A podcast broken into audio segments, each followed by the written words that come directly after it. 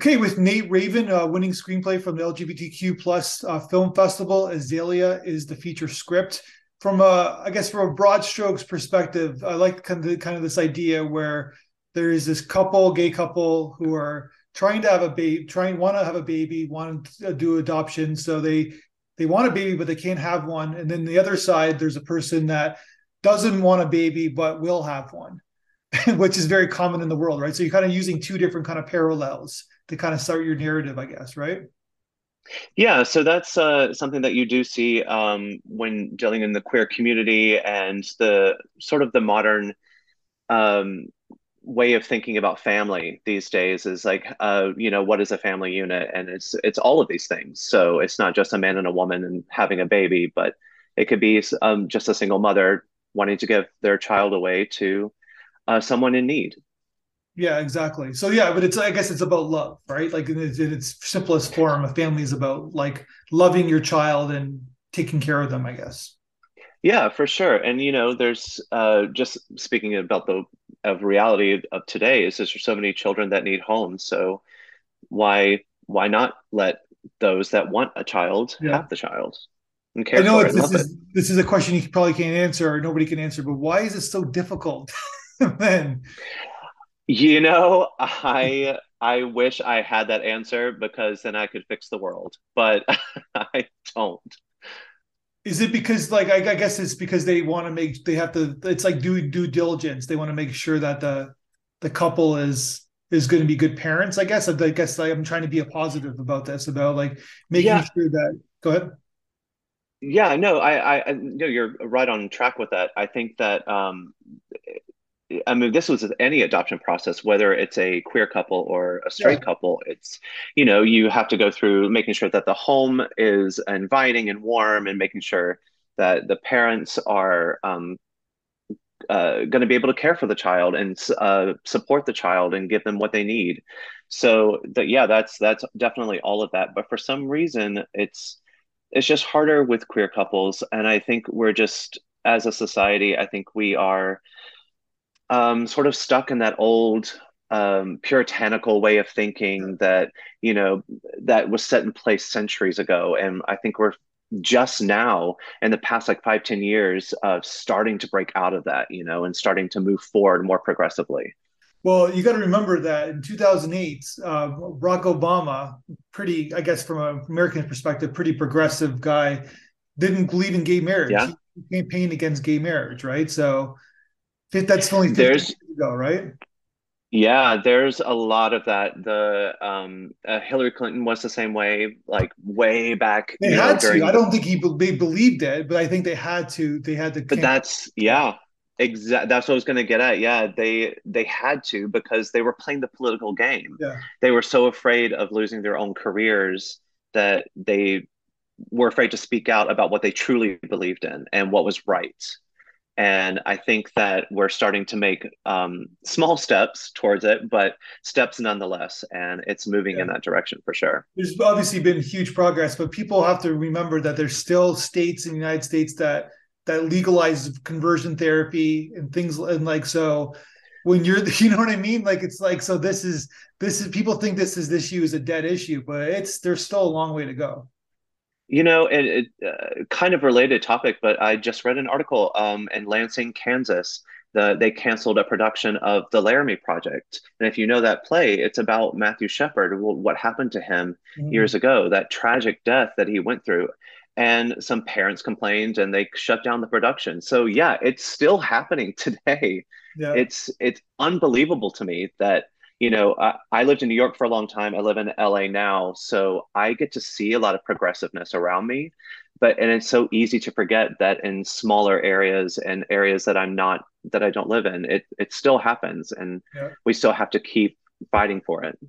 Yeah, and it's in simplest way. It's it's the small towns, middle America, because they it's what they don't see, what they don't know, right? So it's like in, in exactly small town, everybody's straight, and you happen to be not straight it's hard for you to to to come out because you need you need guidance. You need somebody you need a kindred spirit right? So exactly. Yeah. It's yeah it's interesting. It's an interesting script. So is this kind of i'm just curious like when did you come up with this kind of concept for this for this particular script?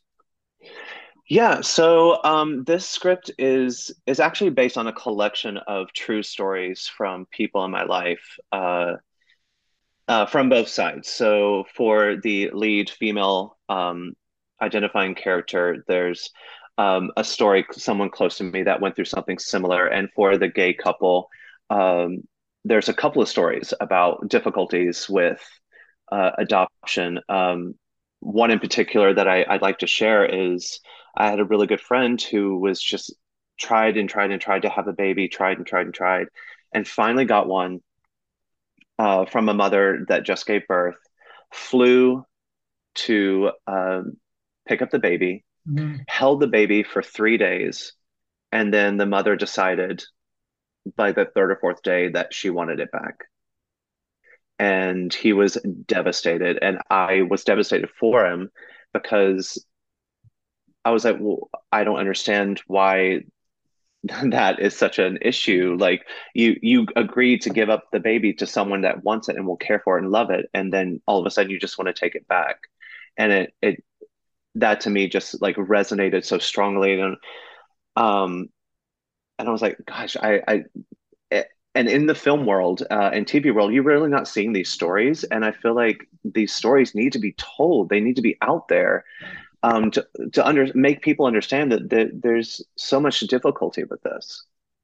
And it's yeah, I think you see a lot of the happy stories, I guess, but that's three days. It's like I guess it's like they they want whoever the powers to be, they they believe in the ideology of the mother giving the mother the opportunity to raise the child themselves, right?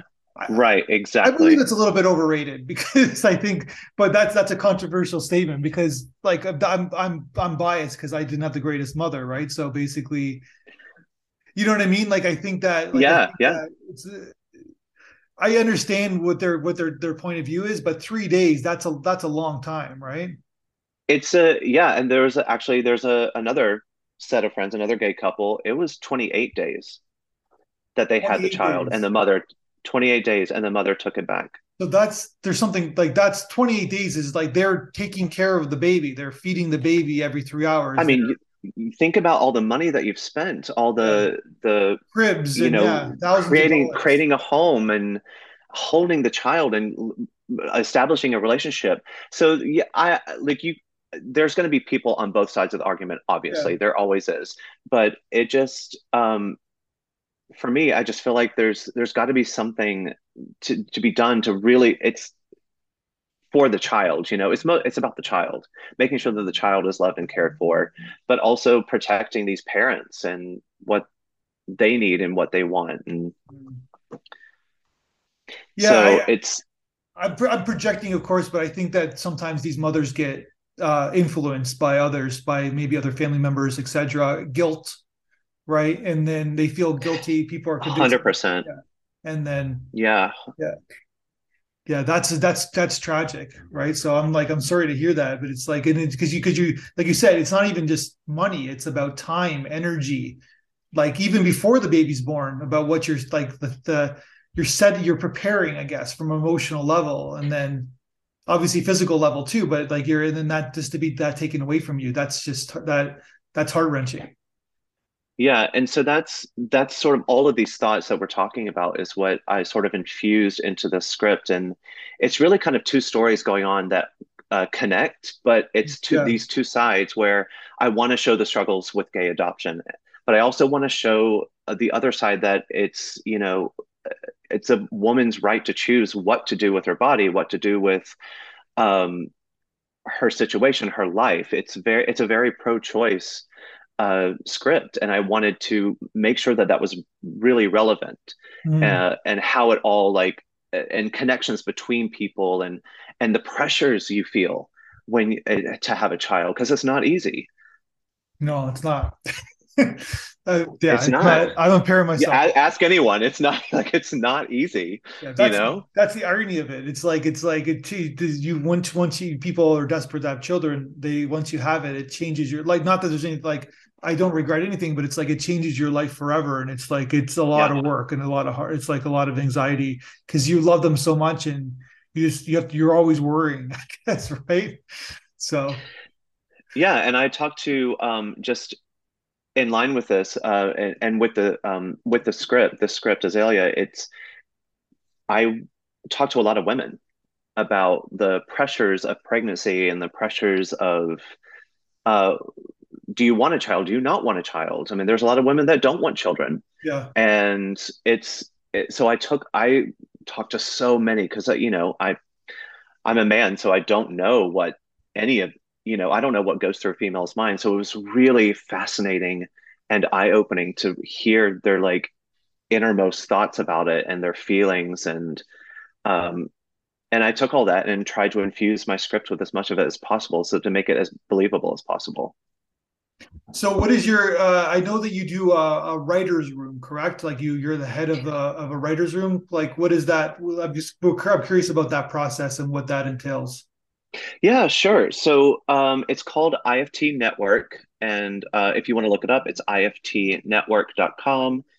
Um, it's a, a, writing room that's been running about two years now. Actually, uh, it started during the pandemic to give a space um, for writers to share their work. It's over Zoom. It's every Tuesday uh, at 4 p.m. Uh, Pacific time, 7 p.m. Eastern time. And what happens is uh, I bring in a writer. We read their work aloud. They're allowed to bring in readers if they want. I have my own list of readers that I can sort of cast the script and we read the script aloud. It's a great way for actors to practice their cold read skills or dive into a character. So um, it's really been beneficial for everyone. And then after uh, the read, we open it up for feedback, and it's been such a incredible tool for um, writers in particular, but all creatives to explore stories and um, especially for writers it's i i preach this so much because um, i'm a script doctor as well and which is in line with this ift network writing room um, I offer script doctoring services to help with formatting, character arcs, like emotional arcs, all that. Um, and I tell them, tell my writers, like, have your table read. It's so important to read it out loud so you can hear the flow, hear the pacing, hear if you have jokes, hear what jokes work and what don't. Um, it's also people are interpreting their tone, their tone and style. The, the actors are interpreting their their words too, right? Yeah, exactly. It's very much that um, like hearing your tone and style, like uh, which which is can be hard sometimes to nail down um, when you're writing yeah. sort of the, uh, like a multi-genre script, or you know, you want to make sure that you, your tone and style is like spot on, and your ha- your voice is coming through. Um, so it really, really is an invaluable tool.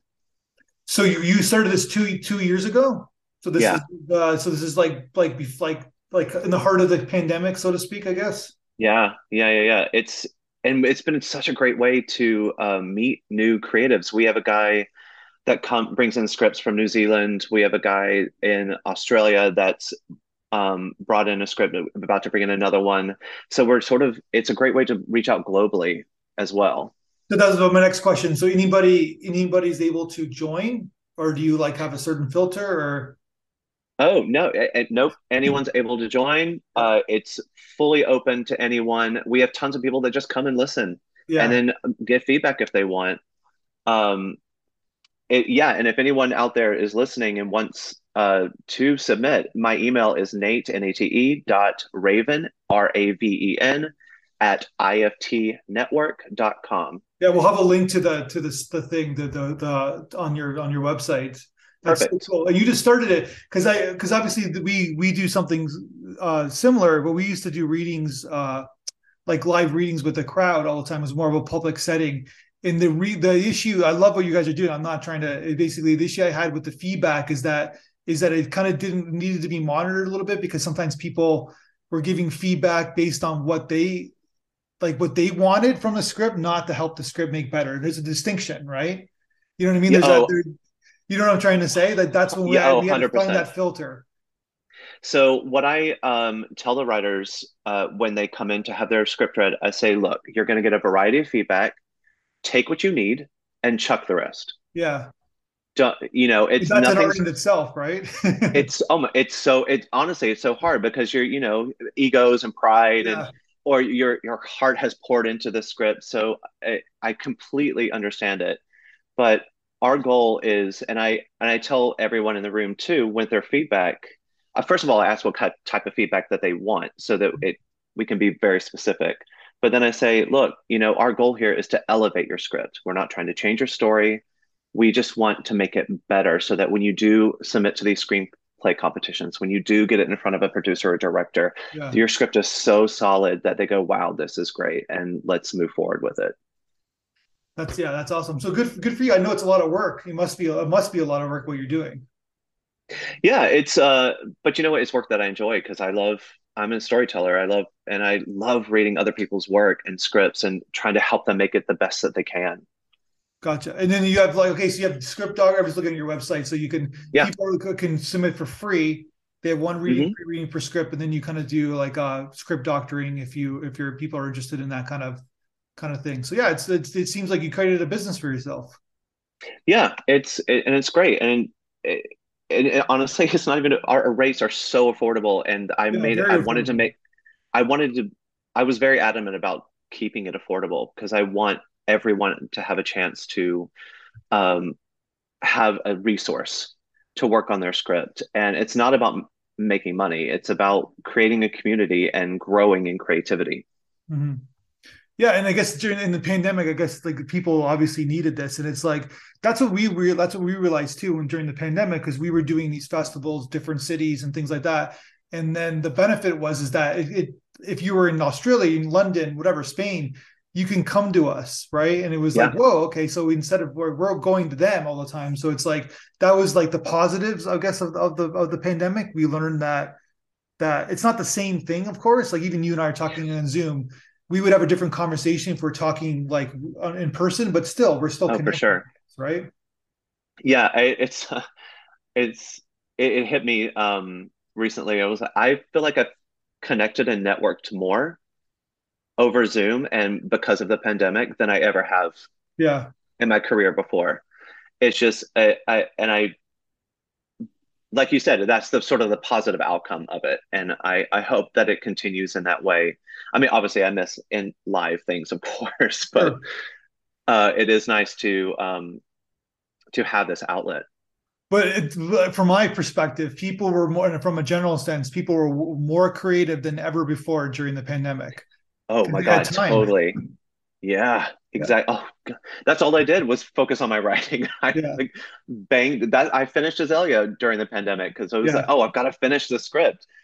Finally did it, and then wrote other things. It's yeah.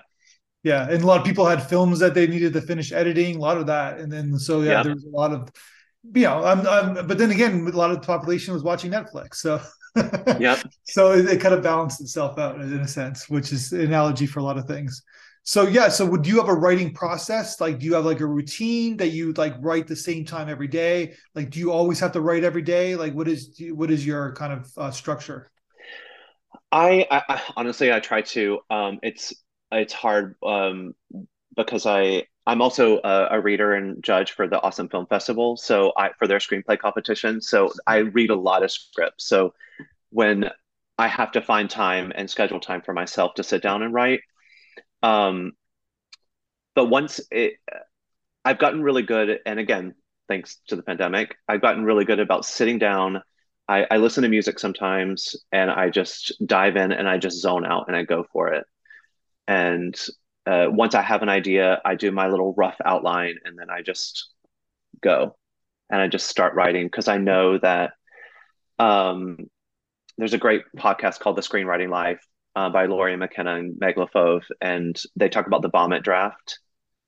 And it, that's your first draft. Like, just get it out, get the story out, because mm-hmm. I know that I have to go back and rewrite and fix. Yeah. So, yeah, I, because that's one of the, the, from my experience, what you just mentioned is that I see that with writers all the time, where they're like, they're they're like they page one and they go back and re, try to refine page one and then they go to page they're rewriting and editing uh, like all the like as they go through and like you said just like barf it out. Yeah and then then you have the spine right? Then you can kind of fine tune it i guess right? Yep exactly. Just get it just write it. And i think a lot of writers that i um talk to they're just like oh i just don't know i just don't know and they they get very indecisive yeah and i'm like no no no it's like push that aside just write it you're because you're going to rewrite it 20 more times yeah. so just at least get it out so that you have that feeling like oh i did it you know I've got I've got this, my story out. Now let's now let's make it a Yeah. film, or now let's make it a pilot. I it's it's like it's not even a general advice. It's actually universal. It's like if you look at all the great great writers of our time, like from speech writers to novelists to screenwriters, of course, they uh, everybody does that concept, and it's like you Oh, yeah. you get in trouble is when you try to go back page after page and start rewriting your page, and it's a it's a way of procrastinating too, right? Because it's like perfectionism and then it's like it's like it keeps it keeps the process going but then you never get it done i guess right Yeah, it's well, that's why it's so important to have accountability groups and uh, these writing rooms that I that I that I one of them that I run. forces It's you to get it done it it but it also fuels and sparks creativity too. You're like, oh wow, that was a really cool script that I read. Oh, now I got to go back and focus on mine, and hopefully, like eventually, you start to self motivate your um self enough to sit down and go, okay, I've carved out one hour to sit down and write as much as I can. yeah hopefully yeah that's the ideal i guess right Yeah, yeah. That's what I that's what I try to do. But yeah no no no just like I, obviously i've been through the run- the runner myself like uh from what i do for a living and administrating and stuff like that so you like there's a there what you're saying is 100% correct it's like it's it's it's it's the ones who are going to like it's it, it it forces the process to go a little bit quicker. And sometimes competition is good too. Sometimes people get get competitive in the writers groups. In a healthy manner where they're like oh he got his script done? I got to get my script done right? So. Oh yeah, and I personally uh, work better with a deadline. If you give me a deadline, I I I'm I'm one of those that I work better under pressure. So tell me like when do you need this? And I will get it done. yeah. You know? Well, yeah, it's like school, right? That's why. Yeah. Because we're used to that. We're we're we're uh, we're conformed to have that that those deadlines, right? So, Absolutely. well, this is a terrific script. I wish you the best. It seems like you're on your way already. So I think Thank that you. I think that yeah, I really like the. It's like it's it's it, it it's one of those scripts where like it has a it's a simple concept in its theory, but there's a lot of complexities and like you kind of centered on the issues where like it's like people can get into it and they can like you know it's easy to get into if that makes sense to you. So it's like it feel it feels safe and it feels comfortable for for like a universal audience, and then you get into kind of like these kind of interesting issues that that but we're already hooked in your scripts. It's a it's a really really interesting style of writing. I don't know if you understand what I just said, but I think that No, I I know I it makes complete sense to me and that's I people have said something similar and um my and I, that's what I want. I want you to fall in love with these characters and fall into the script Yeah. and then by the end you're you're sparking conversation Yeah. about these topics. So that that was t- completely my goal. So I'm really glad that that came across. One hundred percent. Well, congratulations. Uh, hopefully, we'll let's Thank talk you. again. Maybe this will get made to a film, or you'll do other things, and uh, and we'll talk about your next script that's coming up. Yeah, I would love that. One, two, three, four, five, six,